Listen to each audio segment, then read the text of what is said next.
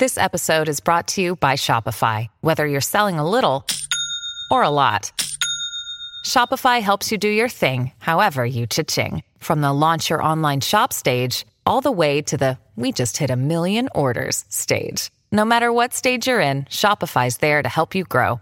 Sign up for a one dollar per month trial period at shopify.com slash special offer, all lowercase. That's shopify.com slash special offer.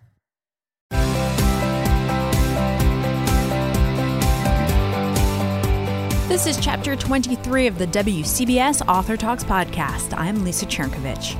Coming up, we get a preview of ThrillerFest, the annual gathering of thriller writers happening here in New York City this week.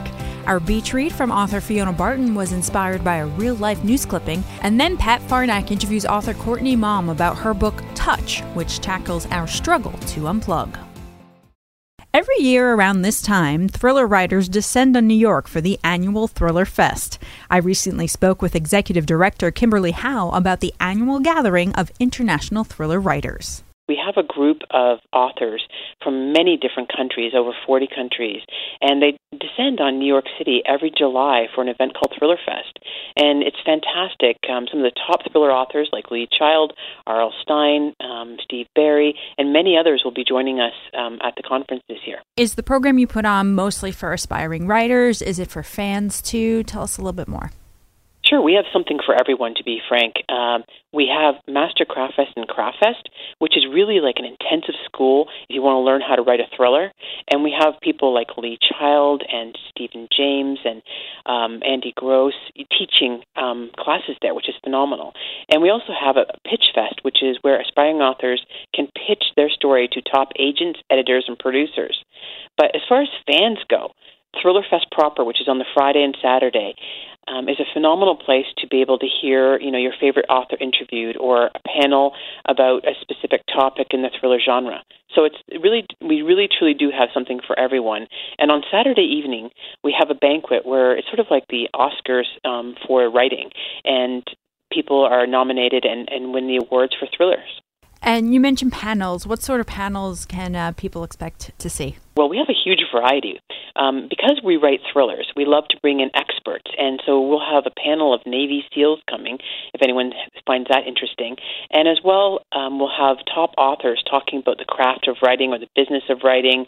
Um, for example, we have an incredible panel coming up where all the thriller masters of the past, so we have twelve years now, and every year we nominate someone for a Lifetime Achievement Award. This year's um, honoree is Lee Child, and so we'll have people like Lee Child, Sandra Brown, R L. Stine, David Morrell, who created Rambo, and a host of other thriller masters will be speaking in one panel. And I know something else that you have, you, you put out a book in, that goes along with Thriller Fest, and this year it's called Match Up. Tell us a little bit more. It's fantastic. So what basically it is is an anthology of short stories, and uh, we've paired twenty-two authors in total, and so each one is paired a male and female author, and they write a short story together, and they include their iconic characters. For example, Lee Child is paired with Kathy Reichs, so, you know, Jack Reacher meets Temperance Brennan, so that should be quite an interesting story to read. Yeah, I have to agree. I've read the the... the books in the past, and they've always been so interesting to see all your favorite characters come together. Yeah, it's pretty phenomenal. We had Face-Off a couple of years ago, and it's kind of the same principle. We had twenty-two authors, and they were paired together, and it went over so incredibly well. It's one of the best-selling um, anthologies of all time, actually, and um, we decided to do Match Up, and so I would definitely check it out. It's available now. So now that we've stoked people's interest, are there still tickets available? Where can they sign up?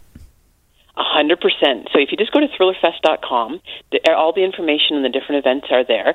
And um, my email is also on that site. So if you have any specific questions, don't hesitate to reach out to me. And I also imagine it's a lot of work pulling this kind of event together year after year. What's your favorite part? Wow. I, I have to say I'm honored to be part of this organization and have been since the very beginning of Thriller Fest. I started volunteering, and then the wonderful author Steve Berry talked me into running the conference. And I think my favorite part is Craft Fest. That is where, you know, the top New York Times bestselling authors will talk about their writing craft. And to get inside such brilliant minds and see how they work, I think is really fascinating. Thank you for your time today, and I look forward to being there. Yeah, and we look forward to welcoming you, and thanks so much for their time today.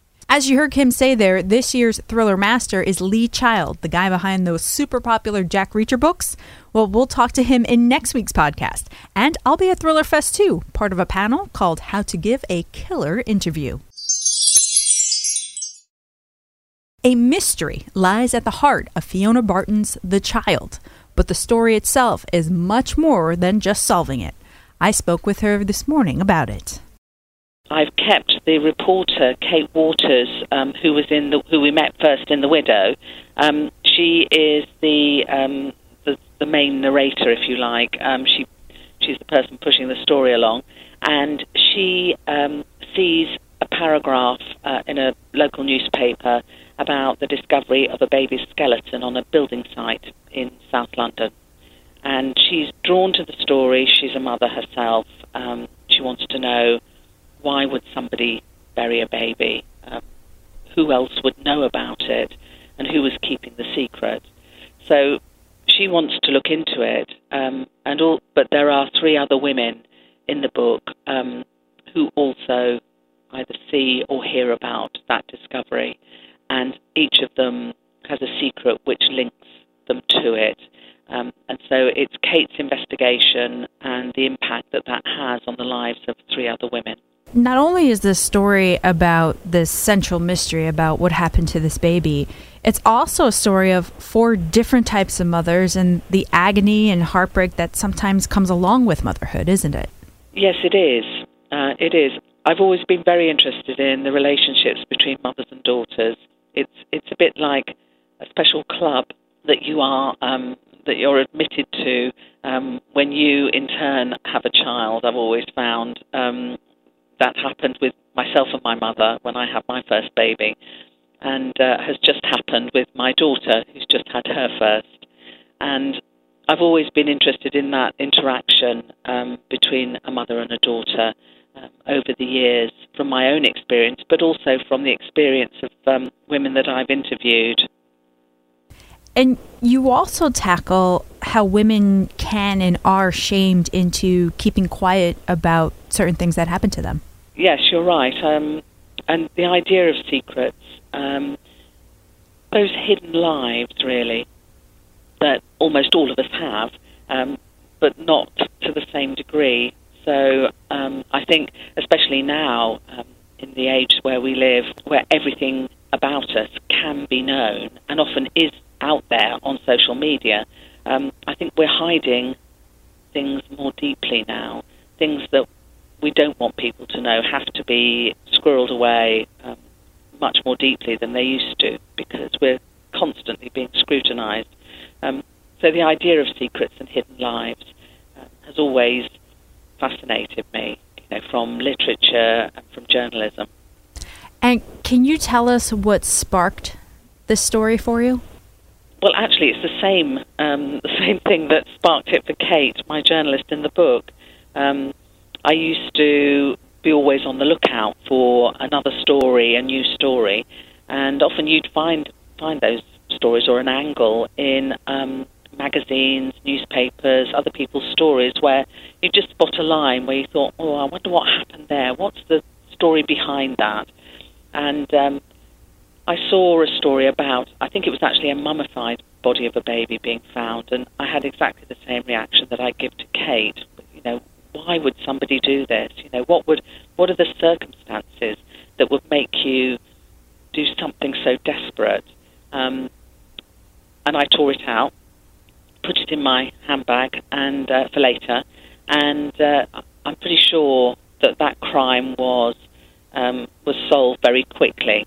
So I didn't have a chance to actually write about it, but the idea stayed with me. Um, and there've been other cases since then of um, of, of women who have um, hidden uh, babies born in perhaps what they consider shameful circumstances, or in um, you know, for other reasons. Um, and it does it definitely speaks to me, uh, makes me wonder, gets me going.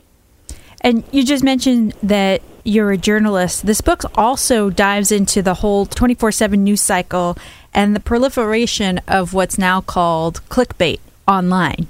is what you, the way you write it in the book, how you personally feel, how the, the state of journalism has become? Oh, dear. Um,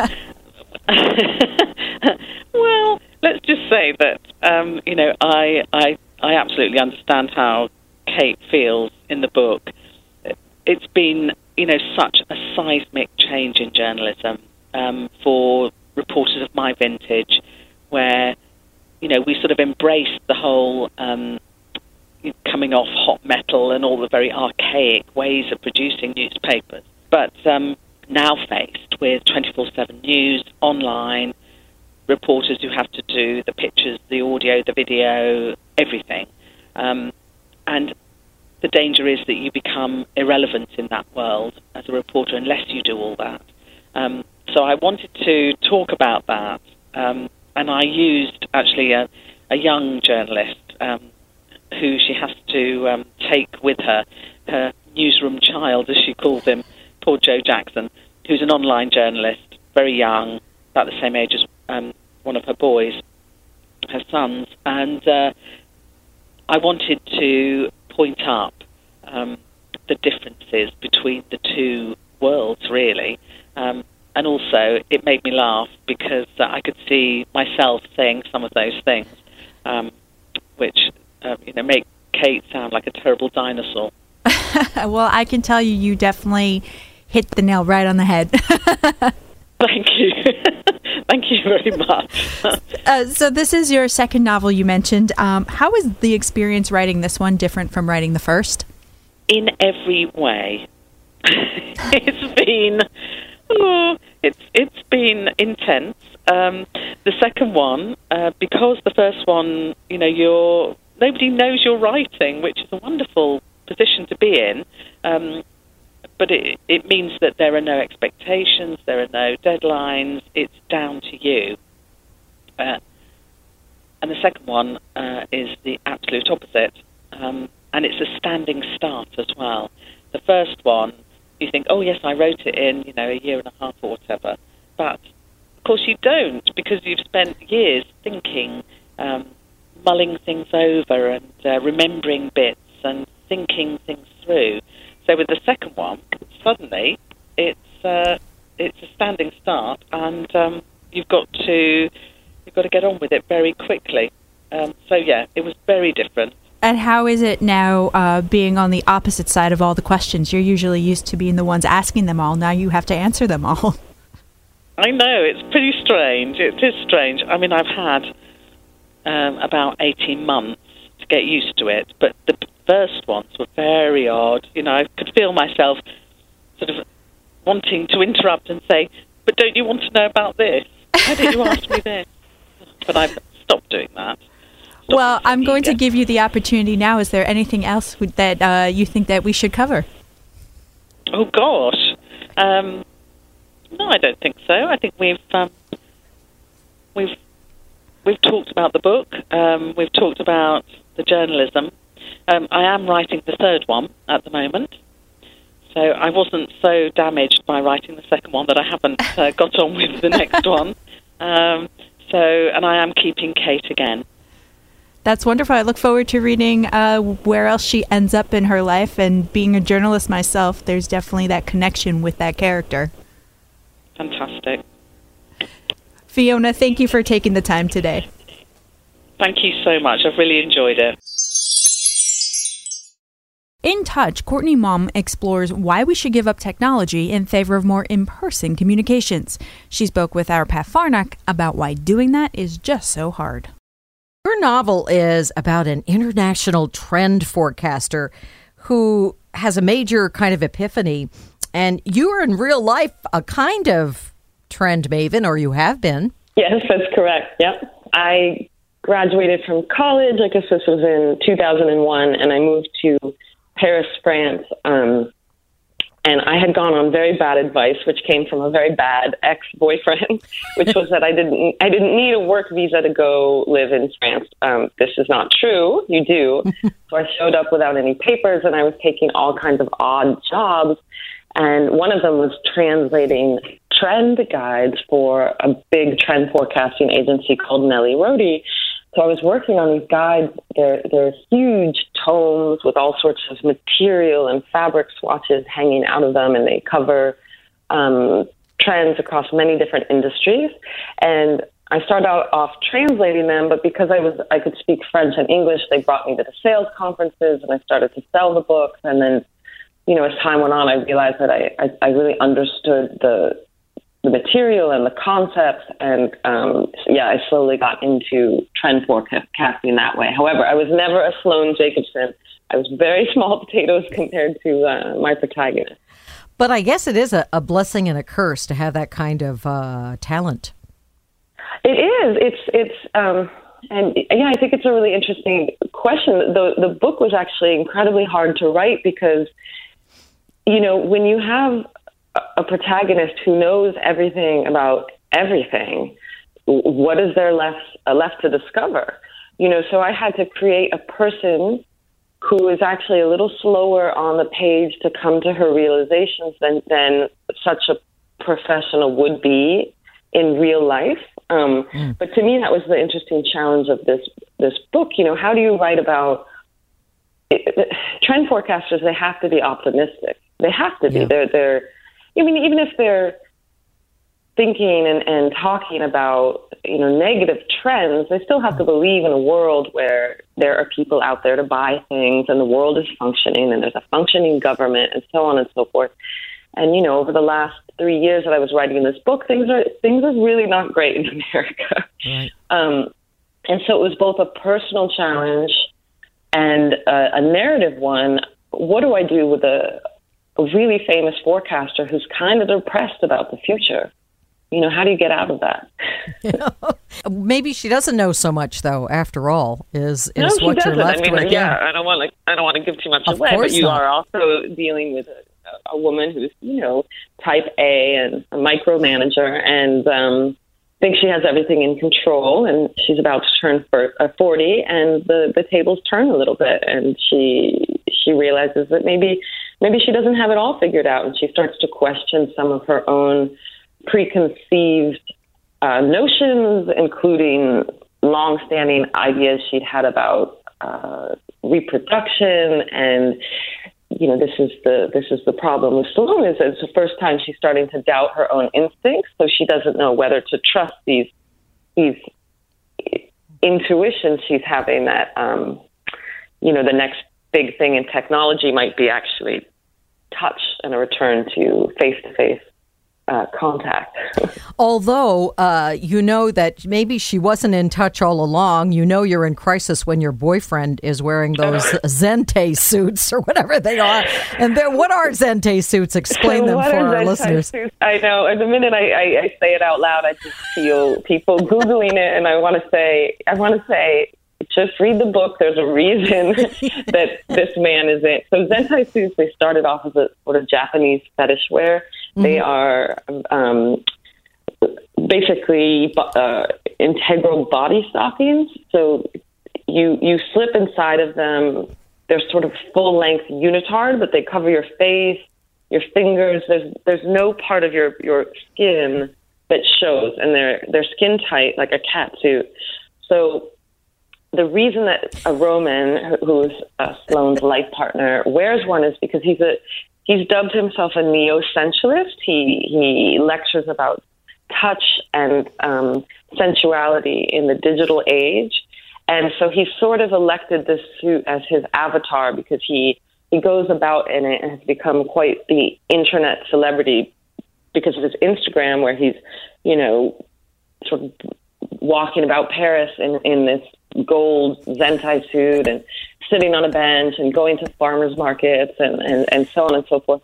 And um, he his idea about the suit is that it, you know, it represents your humanity and the avatar of yourself, because you can see the outline of a person's body, but your, your skin can never be accessed. And that goes along with his ideas about sort of new sensuality in the digital age, where um, cyber sensuality and virtual sexuality is much more interesting and all-encompassing and boundless than um, physical you know, on the ground, in real life sensuality, which is just not cool anymore. So, you know, she's saddled up with this guy who's really brilliant, and they've had a lot of good laughs and intellectual successes over the years. But exactly at the moment when, when she's feeling that she does need a bit more affection in her life, this is when Roman starts to wear the Zentai suit everywhere and, and refuses to, to be touched. So, well, and um. also he's he's he's writing and speaking out against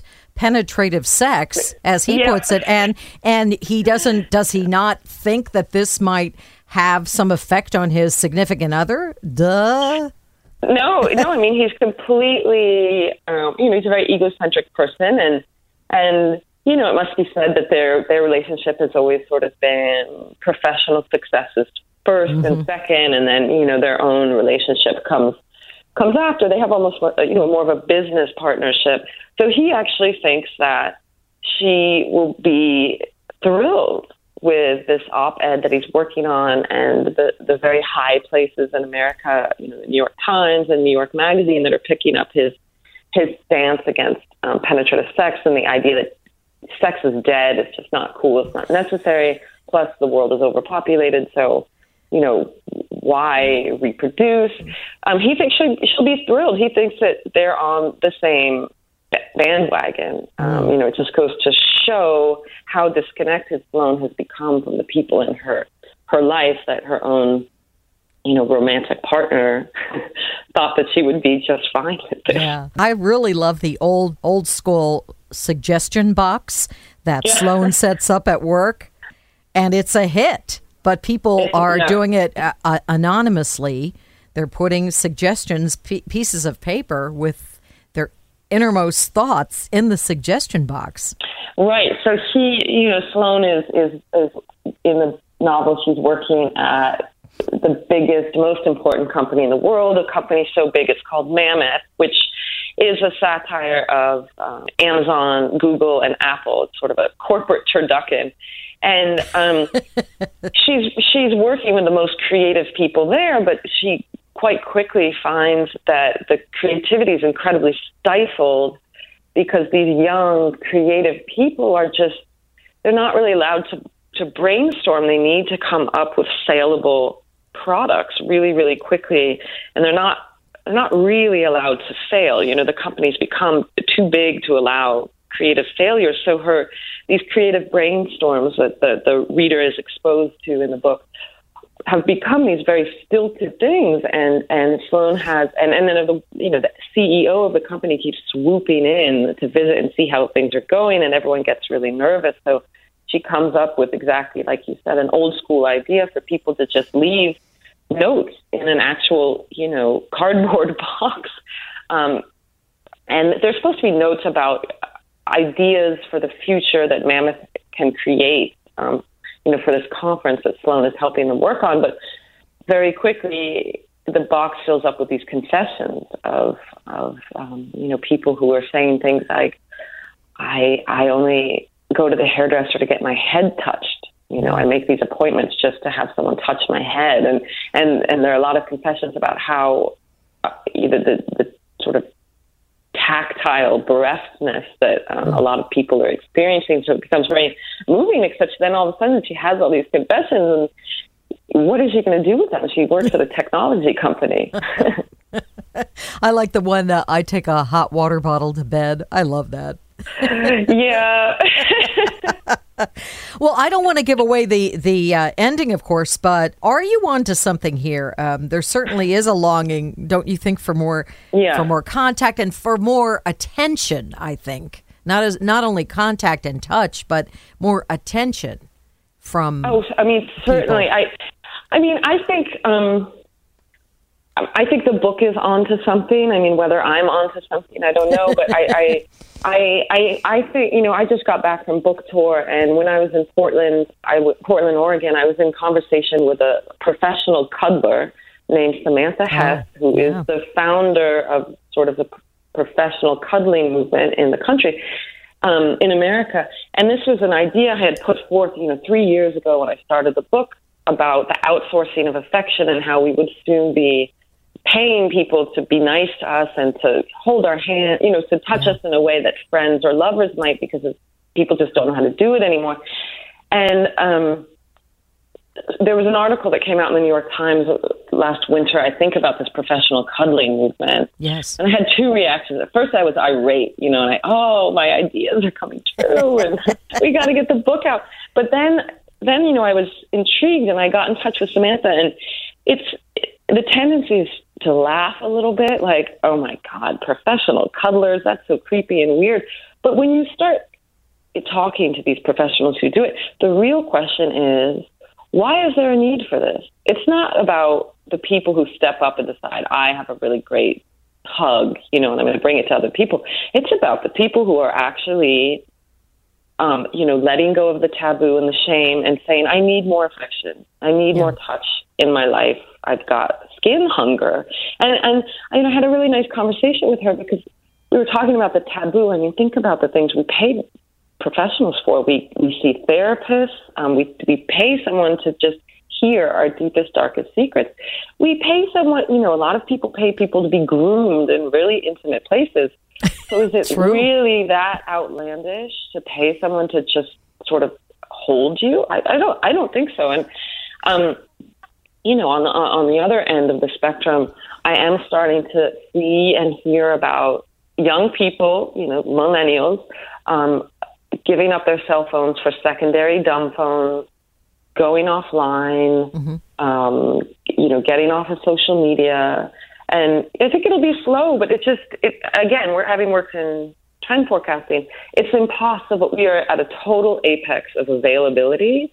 So it seems impossible to me that we wouldn't, the pendulum wouldn't swing towards unavailability being an aspirational thing. And by, by that, I mean, you know, renting an Airbnb that has no Wi-Fi.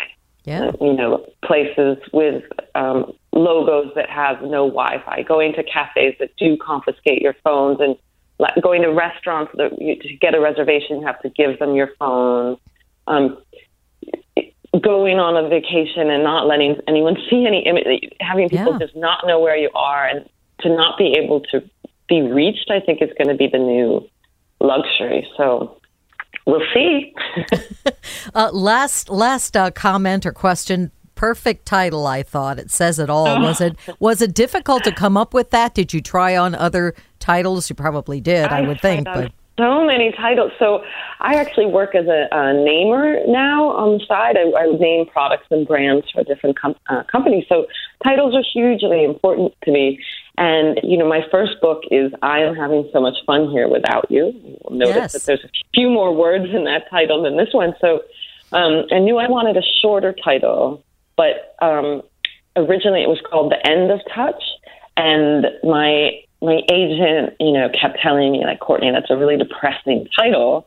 And it was my it was actually my editor who said, let's just call it Touch. And I said, we can't just call it Touch. You know, you can't. Only Jonathan Franzen can can get away with books that only have one one word, you know.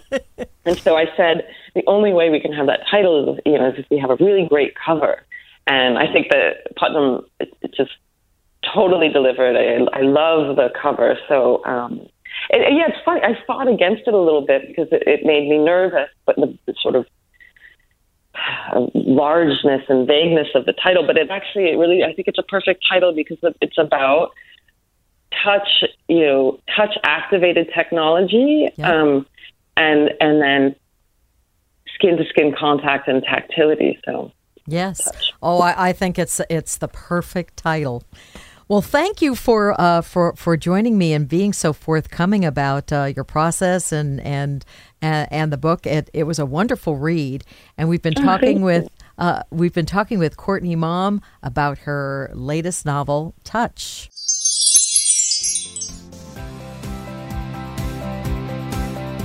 That's where we close the book on this week's podcast. If you haven't already, please check out some of our previous interviews on YouTube. You can find them at youtube.com slash WCBS880. You can also email us at books at W C B S eight eighty dot com and follow us on Twitter and Instagram at W C B S eight eighty books.